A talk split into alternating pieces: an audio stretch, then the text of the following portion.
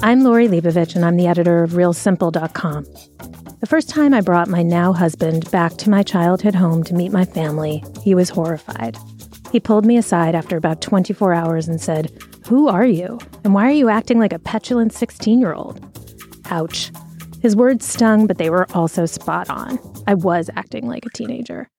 Remembering this moment and then realizing that we're only a few weeks away from Thanksgiving made me want to explore holiday regression and why we often turn into the worst version of ourselves when we're around our families.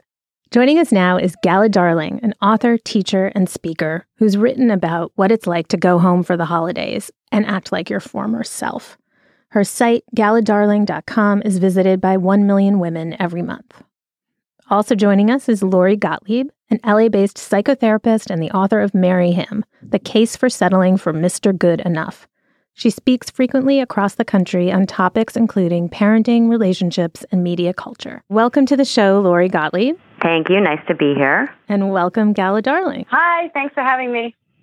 So, Lori, I want to start with you and have you describe, sort of from the psychologist's point of view, what exactly is regression and why do the holidays seem to be a point in time when we are all activated to regress?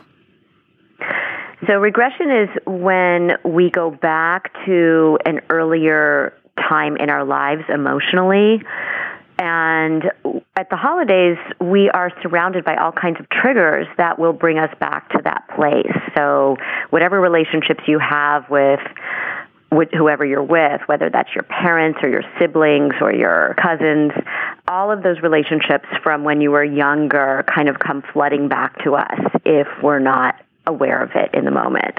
Gala, you've had an experience of being back home, and in your case, new home is New Zealand, and recognizing that you were regressing, but you didn't actually know it yourself. Someone else had to tell you.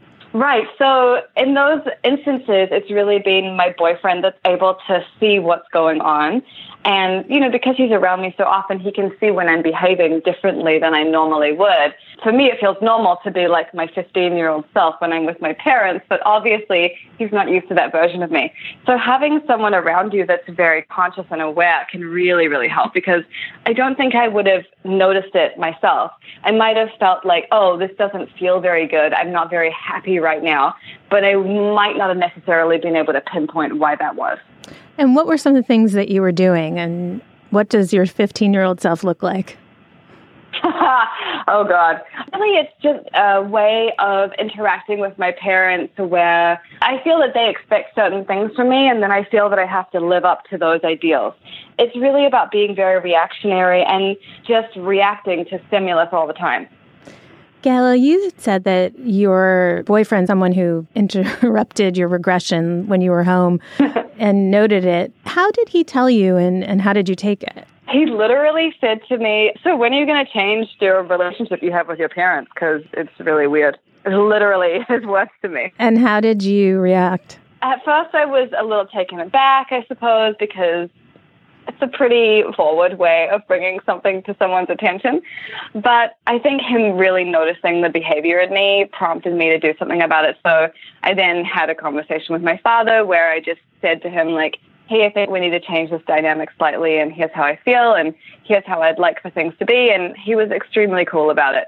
I'm very lucky that my parents are very loving and very emotionally nimble. Like they're sort of able to rise to the occasion whenever I ask for something, and that's something I'm very, very thankful for. So, Lori, Gala's situation sounds kind of ideal. Many people don't feel like they could have that kind of candid conversation with their family, especially in the heat of a holiday celebration. If someone is feeling like they want their dynamic to change, but they don't quite know how, what is the best way for them to go about doing it if they don't have a very communicative relationship with their family? The first thing that they might want to look at is how they can start changing themselves because two people are involved. It's like a dance, right? And so if one person changes the dance steps, the other person has to change the dance steps too because they'll fall otherwise. And so it often is uncomfortable in the beginning because, you know, the person who is watching you change is very confused by it and might not like it very much because we all sort of tend to want to revert to the status quo. But I think we have this idea that, you know, if we want something to change, we should go to the other person and ask them to change. And sometimes having a conversation about, you know, what's not working is helpful. And in other cases where the person may not be as receptive, it's really helpful to think about, well, how can I make this experience better? What can I do to make it better, at least for me?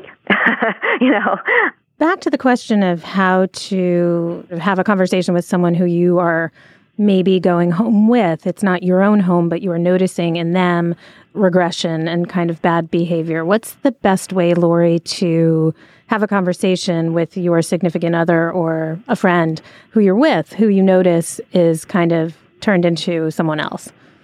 Well, it sounds like the boyfriend in this case really cared about her, and that's what I think needs to come across broaching the conversation so that the person who might not even have been aware that they were acting in that way can become aware of it without feeling ashamed or embarrassed by it. So, saying to your significant other, you're acting like a brat, what are you doing, is probably not the best way to do it.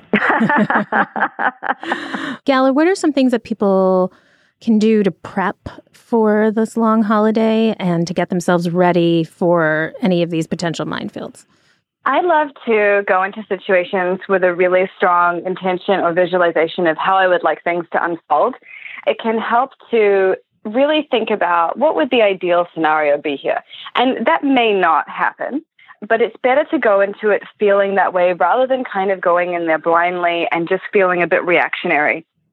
So if we go into it feeling strong and capable and we know who we are, then that can really change things positively. Lori, what about you? What are some strategies that you would suggest to people? I think it's important to remember in the moment that the person who is upsetting you is not necessarily trying to upset you.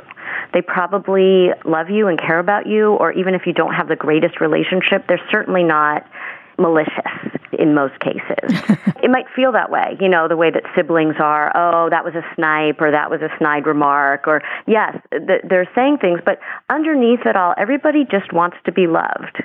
Everybody has the potential to feel hurt, and you might actually be hurting them without realizing it.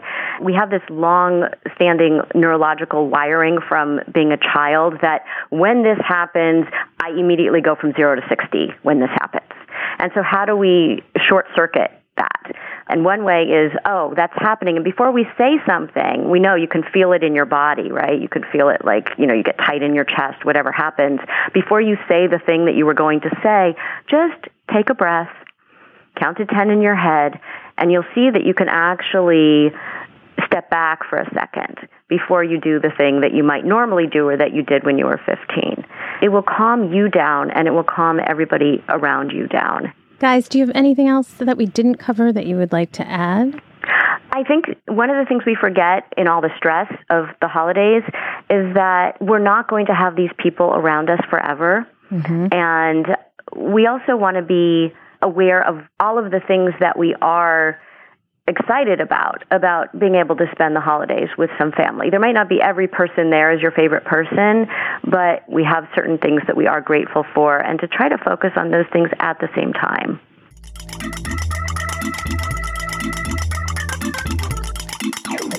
Joining us now to talk about her own interesting family dynamics is Megan Gailey.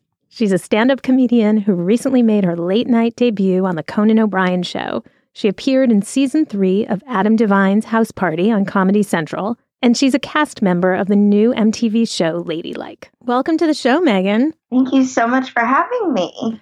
So, can you describe your family dynamics to our audience a little bit? I would love to. I am originally from Indianapolis, Indiana. I have two older brothers, and they are both married and have children. And then I have two sweet, loving little parents coming to LA right now to visit me. They are Peggy and Jeff, and they've been married for 36 years. And what were the dynamics in your family like when you were growing up? My brothers are probably considered the two most evil older brothers in the West. Um, really? Has that been awarded to them in any kind of official way? Like in hindsight, everyone's like, yeah, they were pretty wild to you. I like to say I spent a lot of my childhood in our Cocker Spaniel's cage. Uh, and not on purpose? No, no, no. Locked in there. One of my brothers is six and a half years older than me, and then the other one is four years older than me. So they were very close in age, and then I was kind of much younger. And my mom and dad really, really wanted a girl. I was the first girl on my dad's side in 62 years. Oh my gosh. So I was born, and then it was like, oh, Michael and Ryan, goodbye for now. And then kind of like celebrated this girl. My mom is the youngest and only girl. So she was very sympathetic to my cause but my brothers were pure like evil to me. Okay, I need some stories. What are some juicy anecdotes? So you got locked in the Cocker Spaniel's cage. That's a good one. What else? They would booby trap my door shut. There weren't any locks on our doors because my mom, I think, didn't want them to terrorize me. But they found a way to tie the outside of my door handle to the outside of the bathroom door handle so I wouldn't be able to get out of my room. So I was barricaded a lot. They would hold blankets over my head and tickle me until I was like gonna pass out. So I have to ask, as the uh, younger sister of two older brothers myself, did one of them ever hold you down while the other one farted on you? Absolutely. I think that would still happen today. so you're a stand up comedian. You live in Los Angeles now. What's it like when you go home for the holidays? This will be a particularly interesting holiday because this is the first one I will be single for in two years. So I've brought a significant, the same significant other with me over the past few years. And so before that, I was always like still a little baby. They both had significant others. My other brother had two kids. Like everyone was a grown up and then it was just kind of like oh megan's here and like on her own terms and doing her own thing. And then i had my boyfriend who was extremely like grounding for me. He's sober. So like i think i reeled in a lot of my issues maybe a little bit when he was around and my brothers really liked him. So then it sort of became instead of like I was the fifth wheel. It was like, oh, three grown up couples staying in this nice home, everybody kind of like behaving top notch. And now he is gone. So I am a little afraid that like the wheels may totally come off. what are some of your fears? Like, what do you think might happen? I think there'll be a lot of like, you're going to be fine. You know, like those statements where you're like, you mean you're going to be fine even though you're single? You little spinster, it's going to work out for you. I definitely fear that I may drink extremely heavily because now it's like I'm single, they're both married, and this is the first holiday where they both have children too. And so I'm like two whole big steps behind. There's definitely a voice deep inside of me that's like, wait, are you going to be okay? What about regression that happens with your parents? We've talked a lot about your siblings, but what are some ways when you go home, particularly for the holidays, which are so intense, that you regress as a daughter?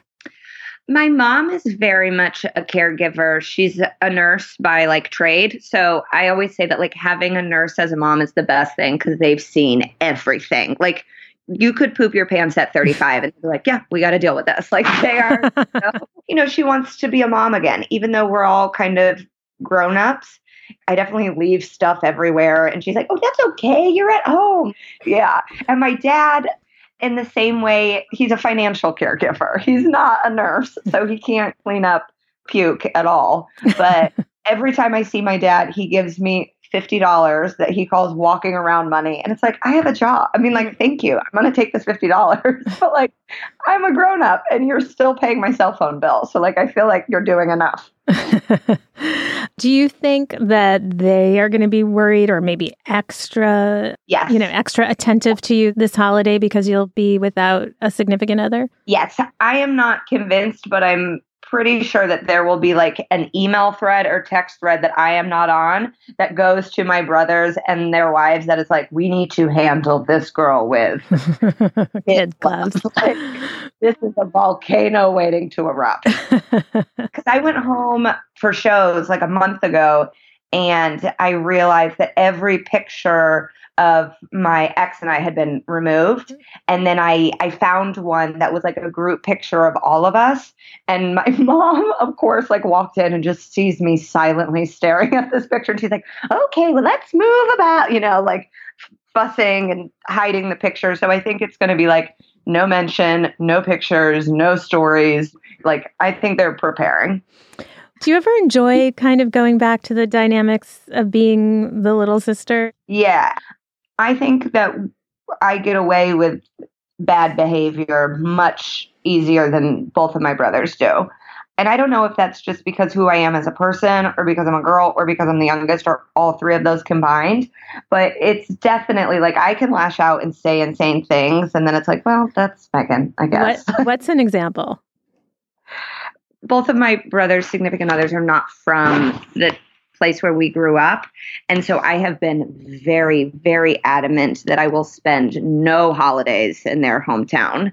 And no one's really even asked me to do that, but I've just made it known like we will be in Indianapolis and everyone needs to be there. So I'm like dictating for a family when I have the least stake in anything. so you're pretty powerful. But a lot of that too is I think the guilt that everyone feels of how I was treated as a kid. That now it's really? like I mean, my brothers even have been like, yeah, we like helped make you resilient enough to be able to withstand this industry that you're in. And I'm like, no, no, no, no, no. You did not need to torture me in order to- for me to succeed. Yeah, so they take credit for it. Can you give us some more examples of the ways that maybe your brother's treatment of you has shaped who you are? My oldest brother tattled on me for doing a bad thing in high school. Okay, what was the bad thing? I smoked weed with my brother, by the way, who got it for me while I was visiting him. But I wouldn't let him borrow my car. So he wrote my mom a letter. And I came home from working my very prestigious hostessing job. mom made me read the letter out loud to her and the opening line of the letter was, I just want you to know what your little princess has been up to. and then went to list all my indiscretions. So my best friend from home, like, still is like, You took her away from me for six months. Like, she's still mad at him. Like, my brother has said that his tombstone will say, Here lies a man who betrayed his little sister. And I like bring it up every time I see As him. As you should. That yeah. is inexcusable. And I'm like, You bought the weed for me. Did you tell your mom that? Yes. well, hopefully, this Thanksgiving, you will not have to read a list of all of your transgressions to the entire family. It would be too long. It would yeah. take the whole Thanksgiving day. Megan, thank you so much for being on the show today and happy Thanksgiving. Thank you.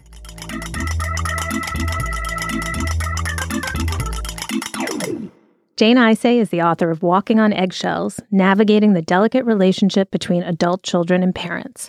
She spoke to us from her home in New York. Hi, Jane. Hi. Hi, it's Lori Leibovich. How are you? I'm great. How are you? I'm good. I'm good. I'm so glad you were able to join us.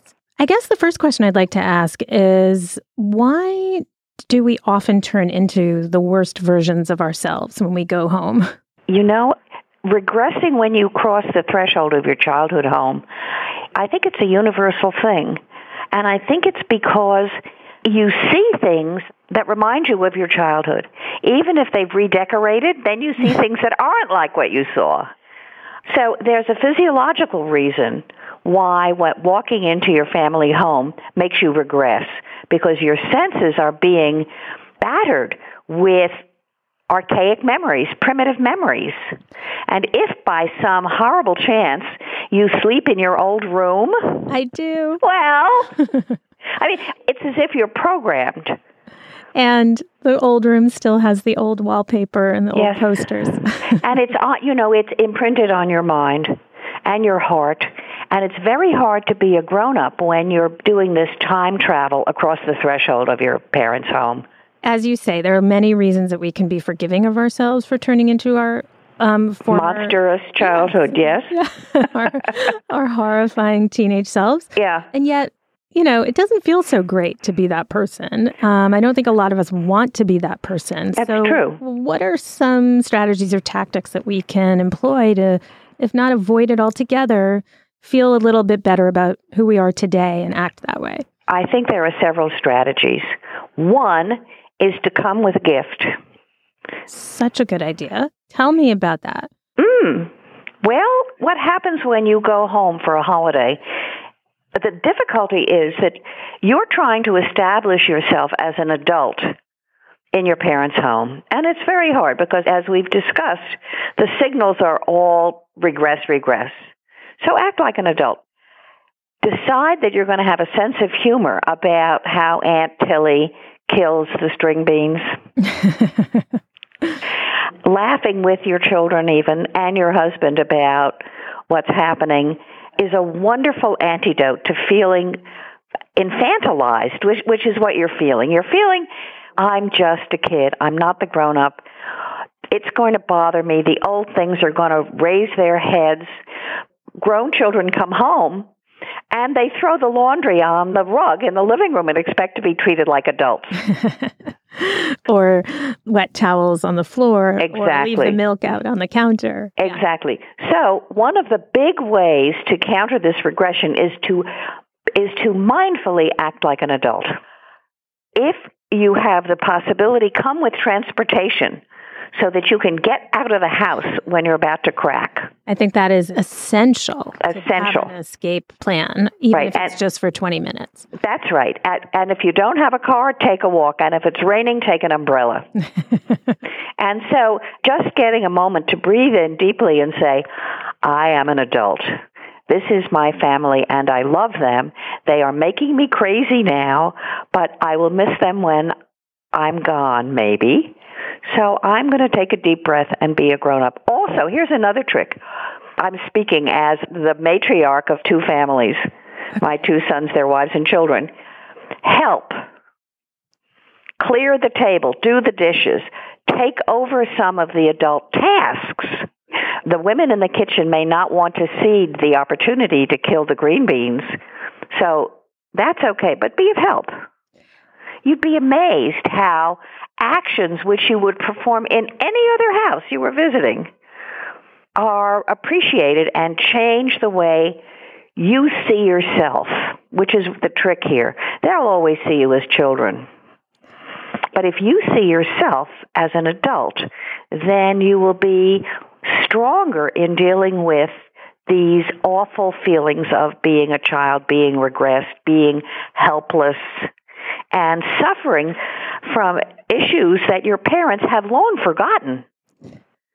So let's go to the parents for a second. Oftentimes, the parents who, who sometimes maybe are hosting have an idea in their mind about how it's all going to look and feel. And I would say that that pressure and that vision of perfection is only increased as we've become more accustomed to seeing those images on our social feeds. And we know that there's a lot of people now who wouldn't think about eating Thanksgiving dinner without photographing it first and Instagramming it. So this all contributes to our expectations of perfection. What can hosts do? What can parents do? What can we all do to take that expectation down a few notches and learn to just make it as simple as possible. What you just asked or suggested put me into my own heart. I have usually taken tremendous pains for holiday dinners, mainly Rosh Hashanah and Passover, you wouldn't believe. Mm-hmm. And by the time the kids would arrive, I would be exhausted. One year, what I did was I asked my sons and my daughters in law and the other adults to help prepare the ceremony so that they weren't annoyed that it took so long. Right. And the other was I ordered in. Oh. I didn't cook. And I didn't really care what it tasted like so long as I didn't cook it. and how did it taste? Oh, well, of course I went to a great place. It was wonderful. Uh-huh. But the difference, and the kids noticed it, they said, Mom, you're so relaxed. Well, I hadn't been cooking since dawn. Right. And, you know, you get older, it's harder. I mean, cooking and cleaning up and getting everything ready for somebody who's getting Social Security is not so easy. so, taking the pressure off the host or the hostess takes the pressure off of everybody. Jane, now that you've liberated us all from having to cook for Thanksgiving, which I really appreciate. You're welcome. someone who doesn't love to cook. What are some other things that hosts and hostesses can say to themselves as this day and sometimes long weekend is unfolding? Yeah, to make them less disappointed. I think that there's a lot of disappointment, as you mentioned at the yeah. beginning, when we anticipate and plan and you know many of us don't live close to our families and so these kinds of get-togethers are really pretty unusual and therefore momentous. It's very hard to give yourself the lesson that says don't expect anything from those wretched children because you love them and you do expect that things are going to go well. The friction between the siblings is very hard for parents to take. It's a uh, it's a knife in the in the heart. Yeah. But there are certain other things you can do. The best mixer trick for families gathering around a long weekend is the family albums. Hmm. Leave them out.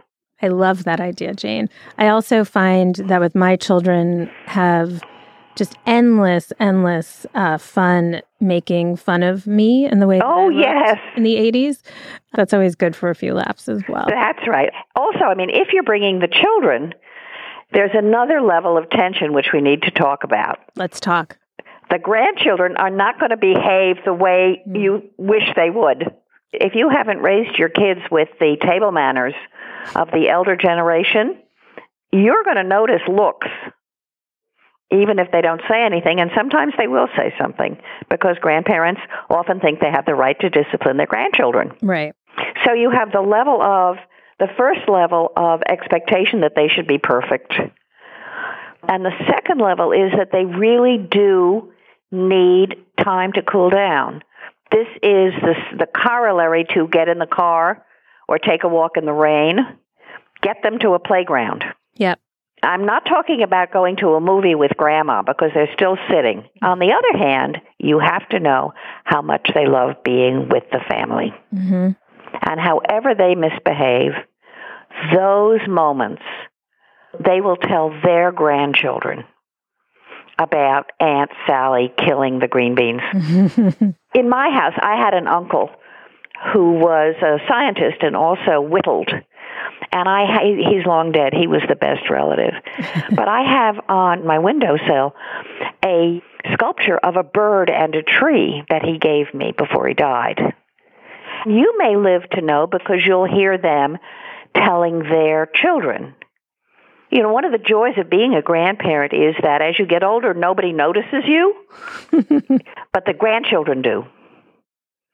And their faces still light up when they see you if you have a significant other and yeah. you're actually returning to their home with them, so you don't have all the same baggage that they do. And you're smiling because you're not dying all the yeah. time. and you you're actually pretty okay. Yeah. How can a significant other be supported through this walk across the childhood threshold? Well, I think what you do is you put your ego somewhere on a tree outside.